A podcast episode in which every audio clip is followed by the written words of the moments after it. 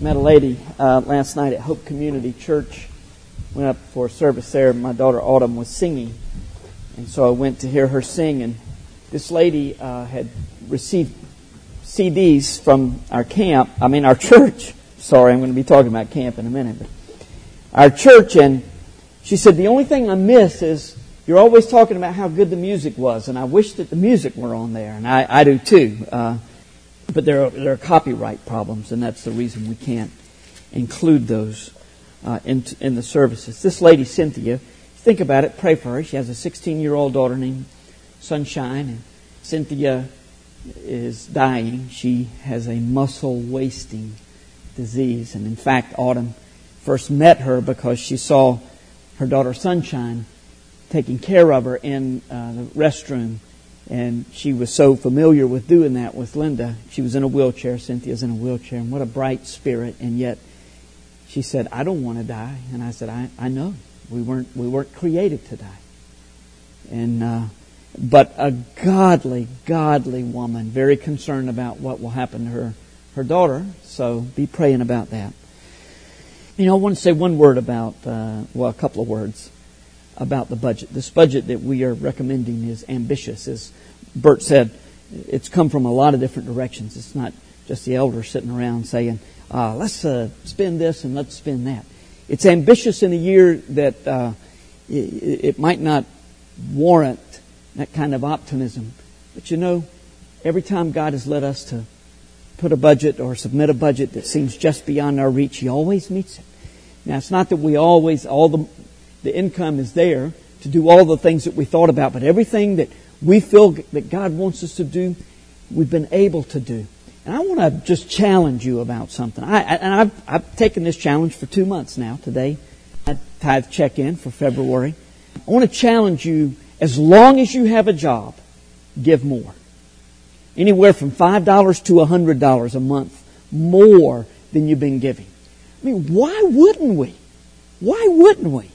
There are people all around us losing jobs, and this doesn't ensure that we keep a job, and it might put you in a harder place if you lose your job because you could be storing this money away, but you know, it's like the manna. You store it away, it's going to go bad. I'm not saying be foolish with your money, but my goodness, let's, let's thank the Lord. Show our appreciation to the fact that He still given us a job. So, and by the way, one other thing, I, I, did want to say this about this too. We're not taking on any new missionaries, but we're increasing all of our missionaries by $100, or that's what we're asking. Uh, if you agree with us about that, because they're losing support right and left. And so we want to do everything that we can to help them. And just like any budget, if the money's not there, we won't do all of the things that we, we feel at this time that God is leading us to, to consider. But let's pray that it does come in and that, and that, the, and that the kingdom work goes on in spite of all that happens around us. As most of you know, uh, I, I spent 20 years at TBR Christian Camp in the mountains. And one of the great burdens that I had there, it was, it's one of those things that somebody's got to do, you know. I had to go snow skiing anywhere from 10 to 15 times a year at Beech Mountain or Sugar Mountain. And somehow I, I found the strength to do that, even though it was a a great chore. The winters were a good bit colder in the mountains than they are here. Typically, we had a lot more snow than, than we tend to get here. And since the camp was at, at, at 3,000 feet, and uh, we would ski at, at Beech sometimes. Well, Beech and Sugar both right about 5,400 feet at the top. But Beech, you'd have to drive almost all the way up there to, to go skiing. So we found ourselves in the clouds a lot. Here we would call it fog. Actually, there we called it fog sometimes. But the, the clouds were hanging low, and, and, and when you're going to Beech Mountain, you're, you're going from, from Banner Elk to Beech Mountain, it's about a 12 or 1300 foot incline um, in about three miles. So you can imagine how steep and how curvy those roads were. And, and just off, I mean, not 10 feet off the road, and they didn't always have rails. Like a 500 foot or more drop. So imagine driving up into the fog. That was a lot of fun, especially if you had a you know a bunch of kids in a van or a bus or or something like that.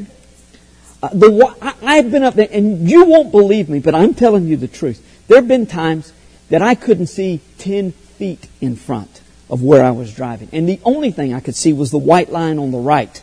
And because you couldn't see the yellow line in the middle of the road. You could just barely see a little bit of the white line, and then if it ever broke, you know, for another road coming in, you're, ah, ah! you can't see anything. You're just, you're just blind, and you have to go by feel. Well, that doesn't mean that the fog was all bad. I mean, when the temperatures were below freezing, that moisture would, would freeze onto the trees. And if you happen to be on Beech Mountain during the day when the fog lifted and it would lift from the bottom up, you were in for a, a, a sight that was spectacular beyond your imagination. We call it ice fog. Most people call it hoarfrost, but we call it ice fog. You ever seen that? Where the, the moisture freezes on the trees? It is beautiful in the snow and on top of Beech you can see for, for miles and miles and in a, in a lot of directions. So it was worth it. You know, we this is our third week here, fourth week in the small groups, talking about the Trinity. And some of you may think that you're in a fog, a very thick fog, in fact. But the good news is the fog clears up behind you, just like you're going up that mountain. And if you will hang in there, it'll be worth it at the end. I mean, already, last week's lesson is making sense and it didn't last week. I mean, you're still in the fog today, but that's okay. It's clearing up behind you. And when you get to the end, it is going to be a spectacular view. Well, the first few weeks we've talked about why it is important to study the Trinity and why it is crucial to be so precise in our language, just as precise as our finite minds will enable us to be when defining the Trinity. But, and when I say that, let me just say this too. Don't worry about getting it exactly right. Like, uh oh, is that a heretical idea? Because, you know, that's the temptation. I mean, already a couple of times I've said things and then I look at something else and I say, shoot, I wish I hadn't said that. I mean, I mean, it's, it, it is extremely difficult to get it exact. We're going to do it as best we can. But, but that doctrine is not there to trick us. God didn't put it there to say, all right, let's just see who gets it and who doesn't. Who's diligent enough and who's not. I mean, that's, of course, it's bad if you get it really wrong. But that doctrine, this doctrine, the doctrine of the Trinity, God the Father, God the Son, God the Holy Spirit, is given to us for our salvation and for our comfort. And it's a, a, a blessing indeed. And when we get the view at the very end, it will be spectacular. Today we're going to learn, or as the case may be for many of you, review the truth about the Godhead, this awesome God that we serve, who is three in one. For the next three weeks, we'll consider the three persons of the Trinity Father, Son, and Holy Spirit. Today's text is um, Acts 17, verses 22 to 34. Some of you know the context of this passage. The Apostle Paul comes into Athens and he, he walks up Mars Hill and he comes to this group, uh, the Areopagus, uh, where philosophers debated religion and philosophy all day. They were particularly pleased when someone would come up with a new idea and they, they, they sensed that Paul had a, had a new religion and they said, come on, let's hear, hear a few words from you, buddy. Now, in these few words that we have recorded about Paul's presentation, we don't know if it was this brief or not, doubt it seriously, but this is a summary of what he said at the very least. But there is an enormous amount of truth packed in to these few verses. We're going to read this passage and then I want to talk about our triune our great triune God before we meet at the Lord's table, where, according to 1 Corinthians 10, we will participate in the body and the blood of Jesus Christ. Would you please stand as we read Acts chapter 17, verses 22 to 34? So Paul, standing in the midst of the, of the Areopagus, said, Men of Athens, I perceive that in every way you are very religious. For as I passed along and observed the objects of your worship, I found also an altar with this inscription, To the unknown God. What therefore you worship as unknown, this I proclaim to you. The God who made the world and everything in it, being Lord of heaven and earth, does not live in temples made by man, nor is he served by human hands as though he needed anything, since he himself gives to all mankind life and breath and everything. And he made from one man every nation of mankind to live on all the face of the earth, having determined allotted periods and the boundaries of their dwelling place, that they should seek God in the hope that they might feel their way toward Him and find Him. Yet, He is actually not far from each one of us.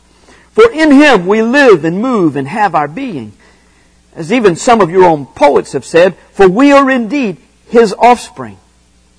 Being then God's offspring, we ought not to think that the divine being is like gold or silver or stone, an image formed by the art and imagination of man. The times of ignorance God overlooked, but now He commands all people everywhere to repent, because He has fixed a day on which He will judge the world in righteousness by a man whom He has appointed. And of this He has given assurance to all by raising Him from the dead. Now when they heard of the resurrection of the dead, some mocked, but others said, we will hear you again about this. So Paul went out from their midst. But some men joined him and believed, among whom also were Dionysius the Areopagite and a woman named Damaris and others with them. Let's pray. Oh Lord, we, we have, we have heard a great deal about you and straight from your mouth, from your word. Father, we pray that these truths will sink deep into our hearts and we will absorb them and, and an understanding of who you are and how you relate to us and all that that means. Open our hearts. In Jesus' name, amen. Thank you, Missy. What do you think God is like? That, that, that's an important question. You think He's far away or is He near? Is He accessible or not? Is he someone that we can know or is he ultimately unknowable? Another question. Is God righteous and just or is he gracious and merciful?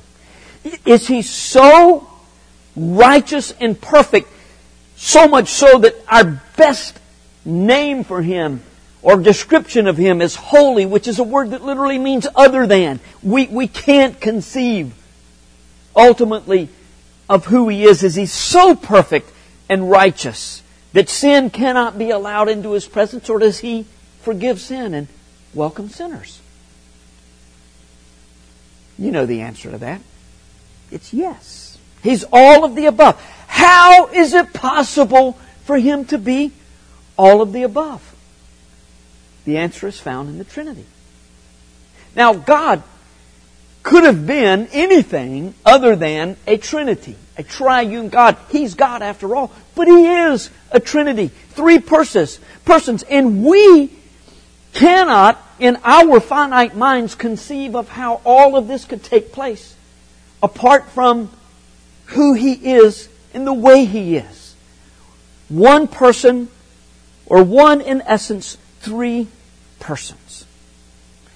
That according to Romans 3:26 allows him to be both just and the justifier of those who believe in Jesus. We saw um, last week how easy it is to get off base and, and to make mistakes about his threeness or his oneness because people tend to emphasize one or the other. And he's both We'll be defining this great mystery, three in one, for several more weeks as the series continues. This morning we want to just take a look at this God, God who is so much bigger than we ever thought before or than we will ever know. Our appreciation grows, however, as we consider the far reaches of His holiness and His goodness. We're going to see in the coming weeks how the doctrine of the Trinity is revealed to us for our comfort and for the deepening of our relationship with God. And when we speak of God's greatness, we refer to his transcendence, which means that he is far above his creation and he's independent of his creation. Doesn't need anything from us. He's just, he created us, but he doesn't have to have us. He doesn't need us. For the first 1800 years of the church, God's transcendence was emphasized. We talked about His greatness and His holiness, and that's why hymns like A Mighty Fortress is, is Our God were written. Those kinds of hymns were, were written in song, and they were very majestic in sound and, and very doctrinal in content. You know, when, when one first considers the greatness of God, the temptation is to think that he can never really be known or, or approached. At Mars Hill, Paul told his listeners that God cannot be confined to the places that man has built. Like man made temples. Indeed, God made the very people who made those temples. And he said, you can't put him in a temple like this. You can't confine him to a, a place like this.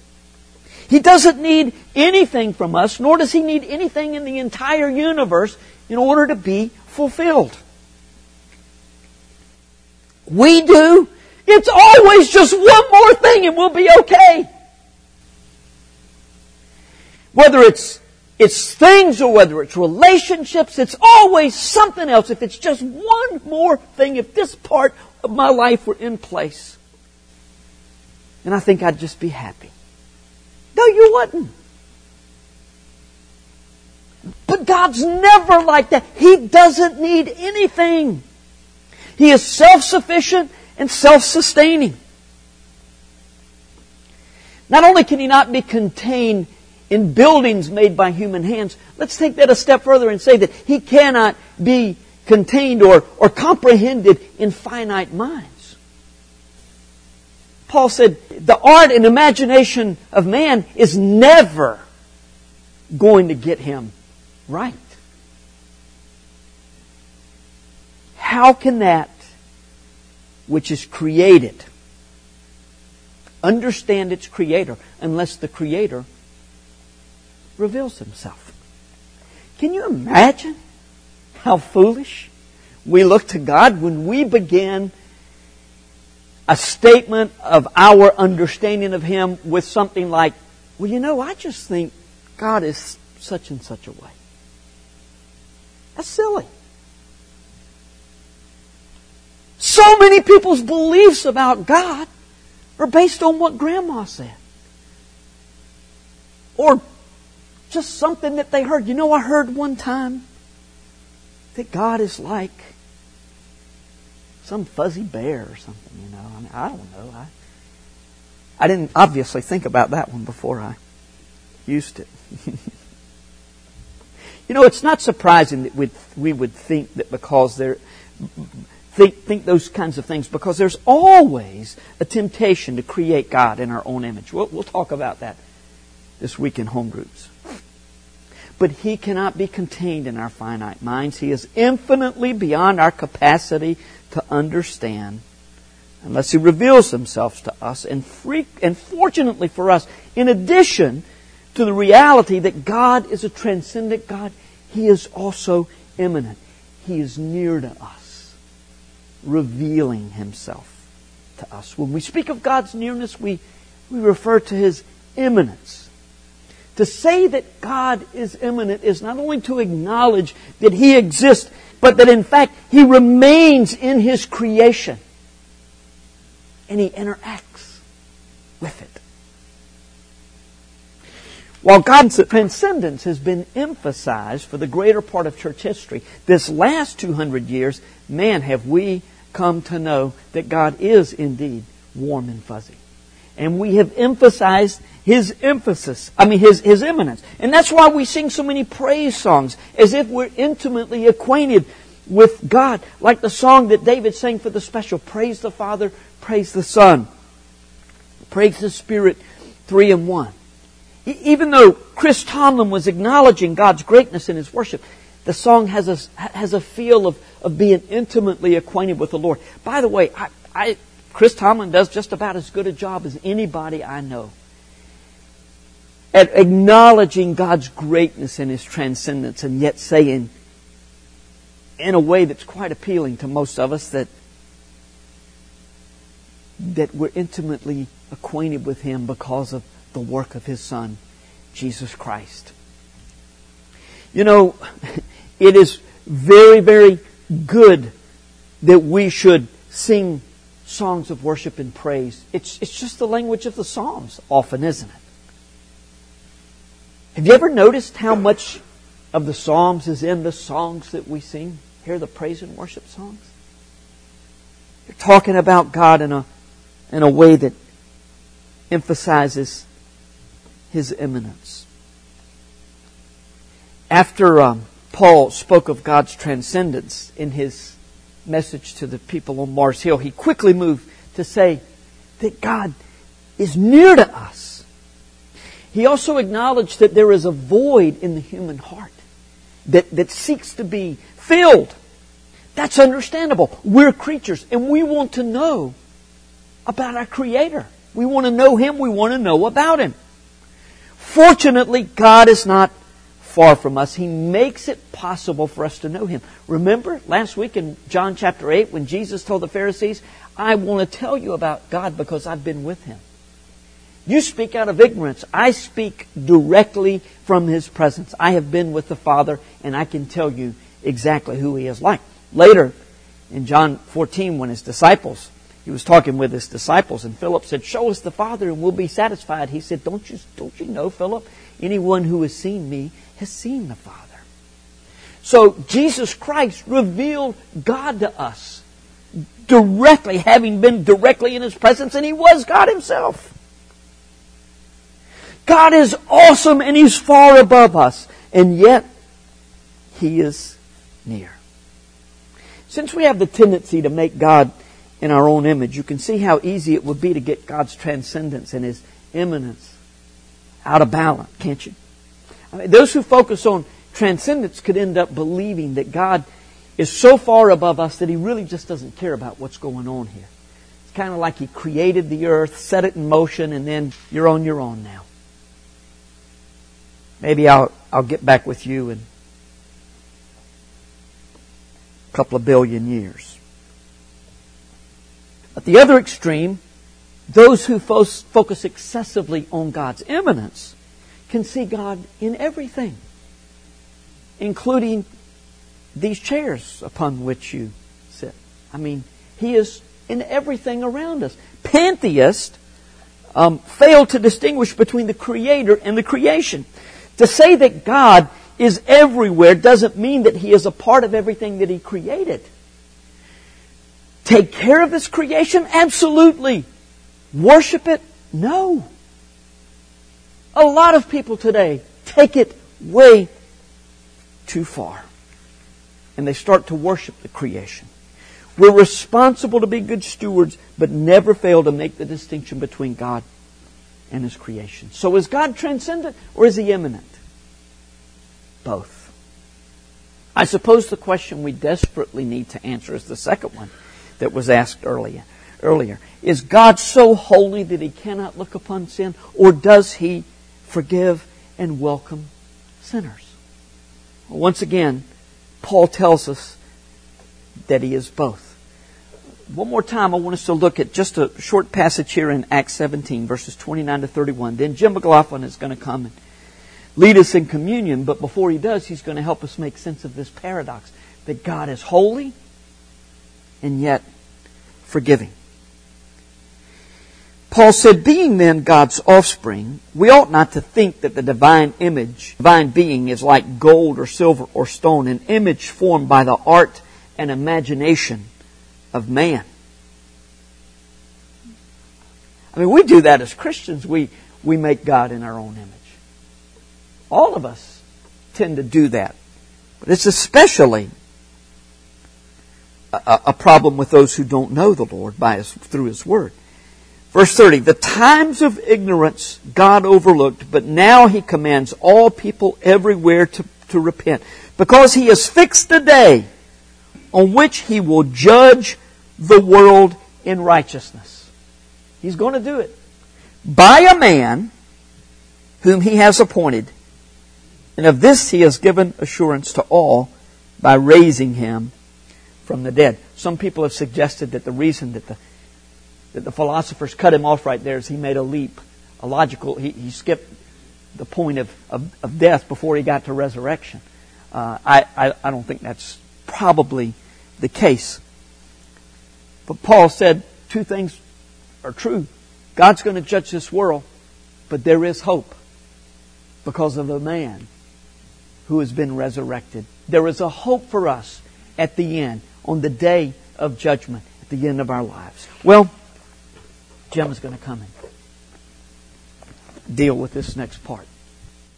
In preparation for communion, Brad had asked me to address the issue here. Uh, can, or how can a holy God, a perfectly, absolutely holy God, forgive sin? How can he do that? After all, if Scripture teaches us anything, it teaches us that God hates sin. Sin arouses the wrath of God. And the wrath of God is not something we like to think about. You remember Jesus in the garden praying that this cup pass from him if possible.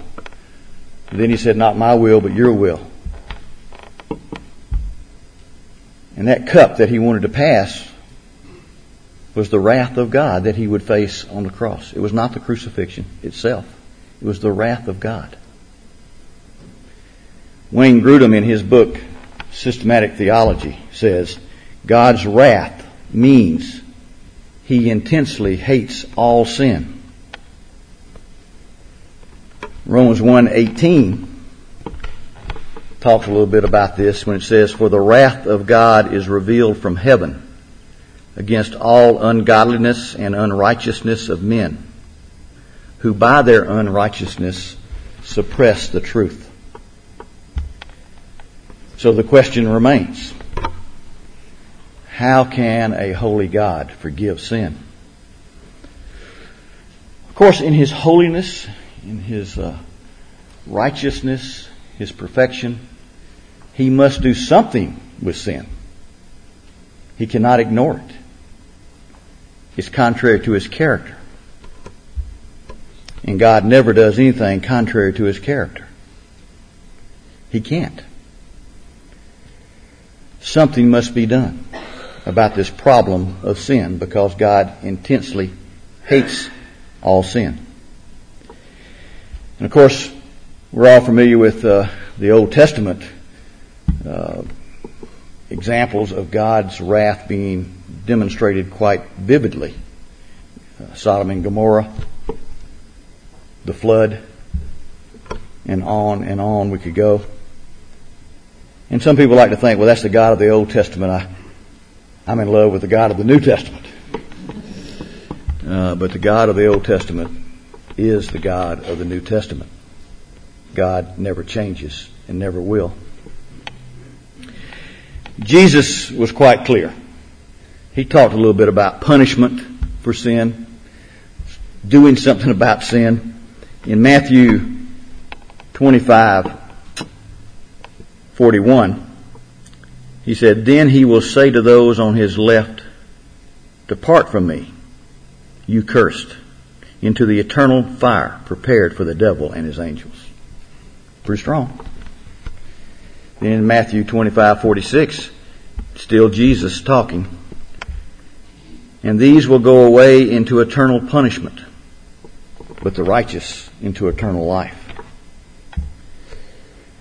And in Mark 9, verses uh, 47 and 48, Jesus again says, And if your eye causes you to sin, tear it out.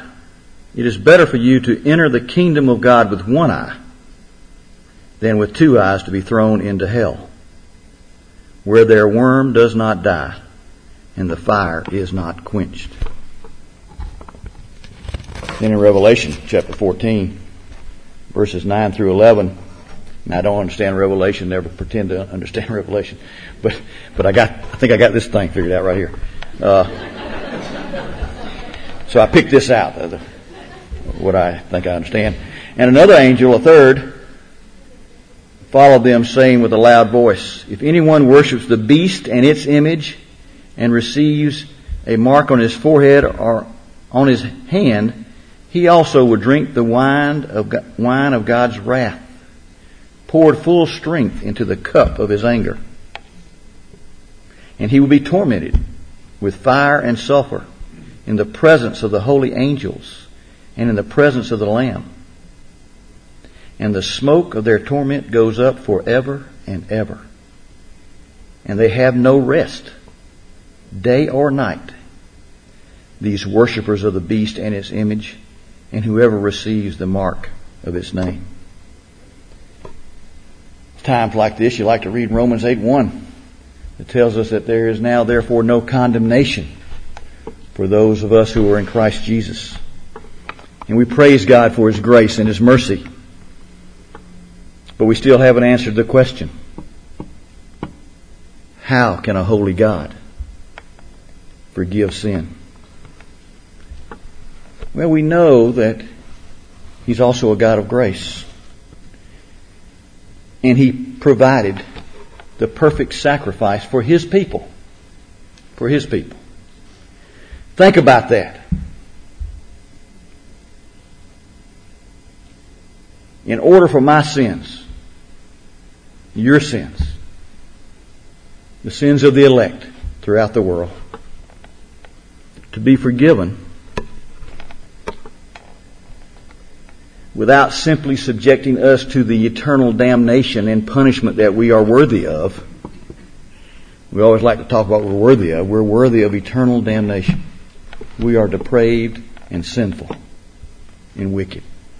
Our hearts are self-centered, prideful. And yet, God, the transcendent God, demonstrated His immanence to us. And how did He do that? He personally came and became a man. He provided himself as our perfect sacrifice. Now this sin that God intensely hates requires the perfect sacrifice. And only God is perfect. Therefore, class, only God can be the sacrifice.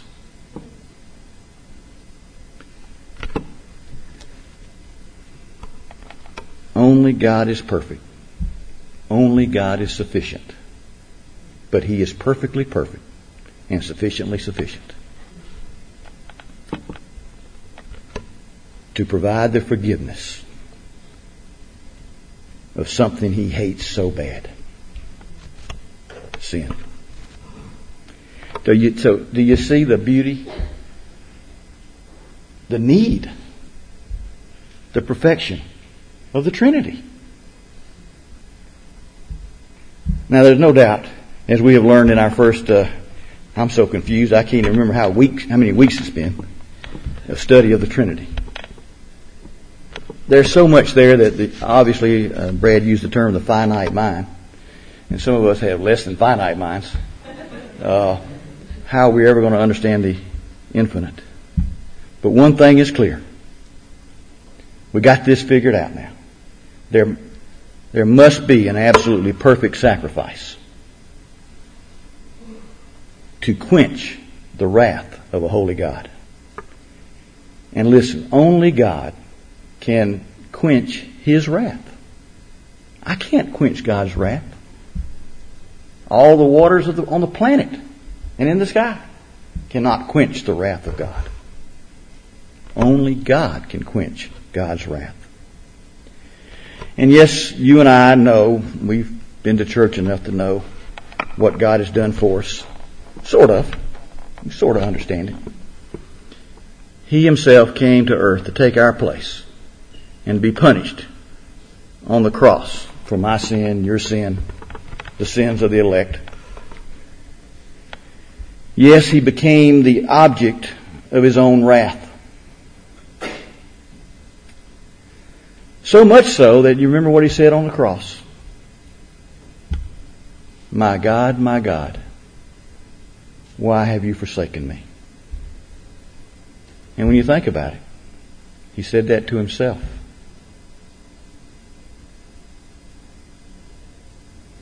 And the Father, the eternal Father, hates sin so much, he couldn't even look at it. He turned his back. And the eternal Son says, Why have you forsaken me? And the eternal Son didn't just take our sin on, He became our sin. This God, who hates sin intensely, became sin. Because He loves us that much.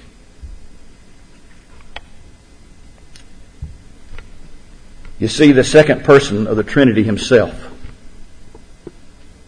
actually became sin for those He Himself predestined to be His before the creation itself. Think about that a while. Only God, only the eternal Son, God Himself, could satisfy the eternal Father's wrath against sin. Look at Ephesians 1, 3 through 10. And think about this in terms of what we're talking about, obviously. Blessed be the God and Father of our Lord Jesus Christ, who has blessed us in Christ with every spiritual blessing in the heavenly places. Even as He chose us in Himself before the foundation of the world, that we should be holy and blameless before Him. In love, He predestined us for adoption through Jesus Christ according to the purpose of His will, to the praise of His glorious grace, with which He has blessed us in the Beloved. In Him we have redemption through His blood, the forgiveness of our trespasses according to the riches of His grace, which He lavished upon us in all wisdom and insight, making known to us the mystery of His will according to his purpose, which he set forth in Christ as a plan for the fullness of time to unite all things in him, things in heaven and things on earth. The Trinity is a beautiful thing. Without it, we're lost. The elders would come forward And as they're coming forward, think about this. As we come to the table. We never won a match though, because we were always the bad guys. I, I was a little, little nervous when Brad said I was going to clear this up. But how can a perfectly and absolutely holy God forgive sin? After all, if, if we know anything from Scripture, we know that God hates sin. Uh, sin arouses God's wrath. You know, when Jesus was in the garden praying that let this cup pass, if possible, he was talking about let the wrath, the cup of God's wrath pass. Didn't want to be the subject of God's wrath. Nobody wants to be the subject or object of God's wrath. Uh, Wayne Grudem, in his book Systematic Theology, says God's wrath means he intensely hates all sin.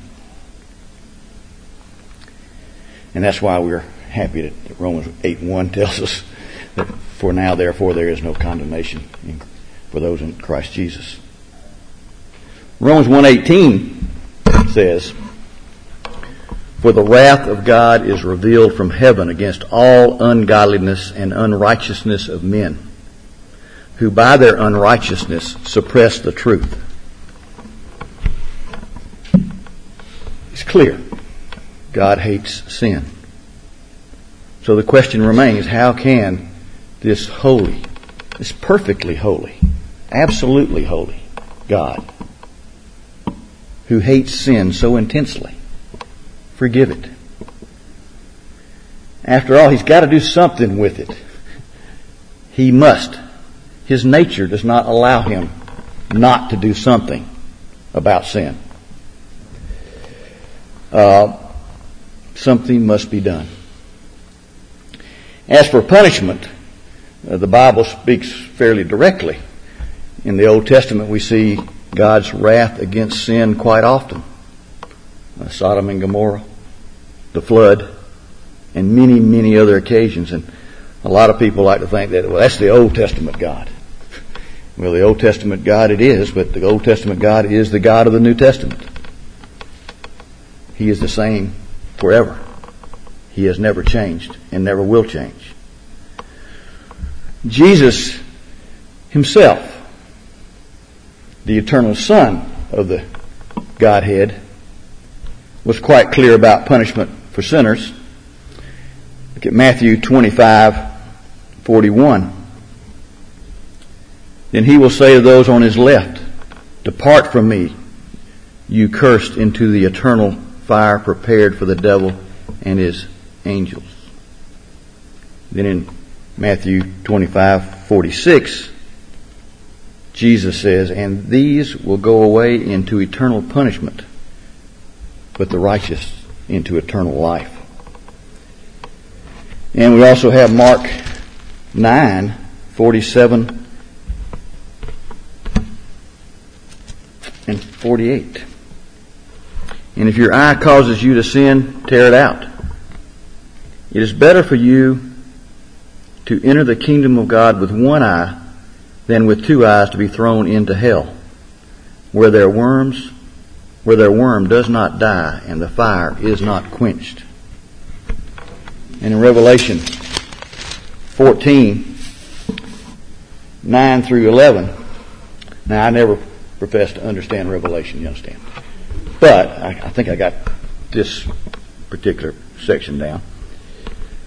Uh, and another angel, a third, followed them, saying with a loud voice, If anyone worships the beast and its image and receives a mark on his forehead or on his hand, he also will drink the wine of God's wrath, poured full strength into the cup of his anger and he will be tormented with fire and sulfur in the presence of the holy angels and in the presence of the Lamb. And the smoke of their torment goes up forever and ever. And they have no rest, day or night.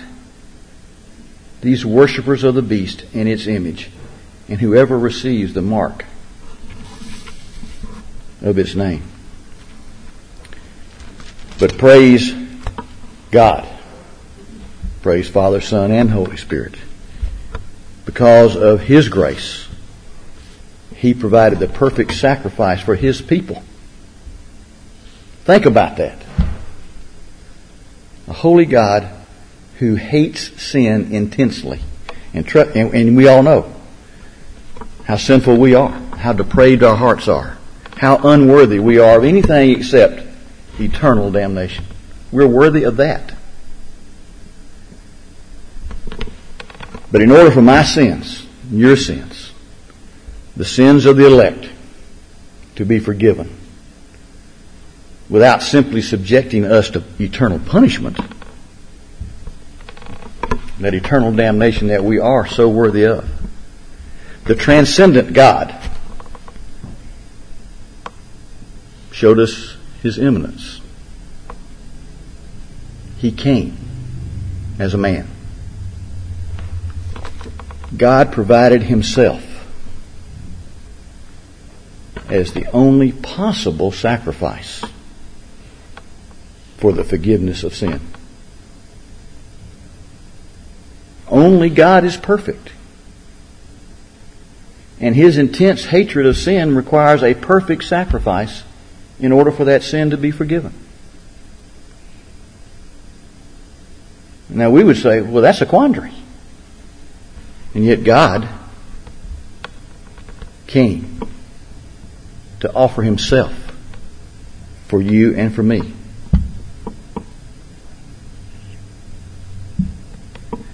Because only God is perfect.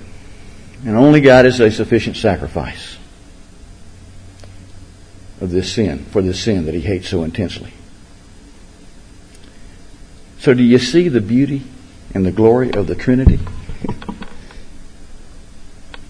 As Brad said, God could be anything he wants to be. But he has revealed to us that he is three in one. And he sent himself. Well, there's so much about this that the finite mind will never figure out, right? Uh, but one thing is clear. To quench the wrath of God, you gotta have a perfect sacrifice. And only God can quench God's wrath. Only God can quench God's wrath. Yes, uh, we know what He's done for us. We, every month when we do uh, the sacrament we call communion, we know He came to earth to take our place and He and be punished on the cross for our sin. Yes, but have we ever thought that He became the object of His own wrath? And the study of the Trinity, the doctrine of the Trinity has enabled at least me to sort of think about these things at a deeper level.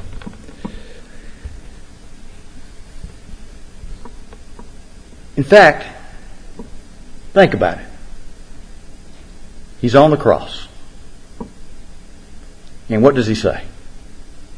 The, the sins of the elect are on him. He has become sin. God, who intensely hates sin, has become sin. And he hates it so much that God the Father cannot even look on it and turns away. And at the same time punishes the sin by pouring out his wrath, his wrath on himself, the eternal Son. And then the eternal Son says to himself, My God, my God, why have you forsaken me? See, that makes no sense whatsoever outside the Trinity. So folks that don't believe in the Trinity, the doctrine of the Trinity is clearly revealed, I think, in Scripture, have a problem. How have their sins been forgiven? How can this holy, just, perfect God forgive sin? He can only do it by offering himself as the perfect sacrifice. Look at Ephesians 3:10, not 1 3 through 10.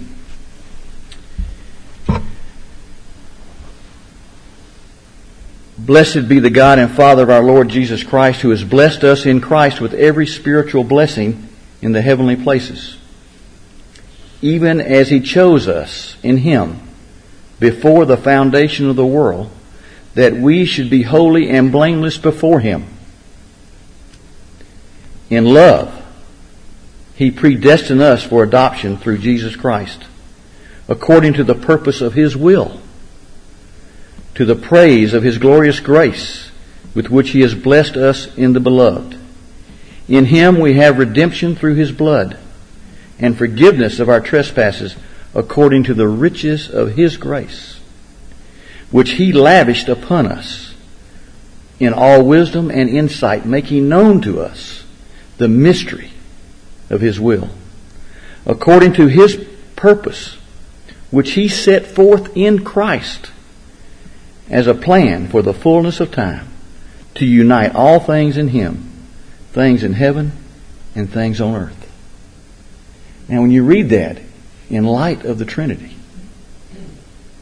it makes so much sense, does it not? That it's God's plan all along. If the elders would come forth, we'll take communion this morning. And as we come to the table, we come remembering what God Himself has done for us. He gave Himself as the perfect sacrifice for our sins so that we now belong to Him. forever. And there is no condemnation for those who belong to Him.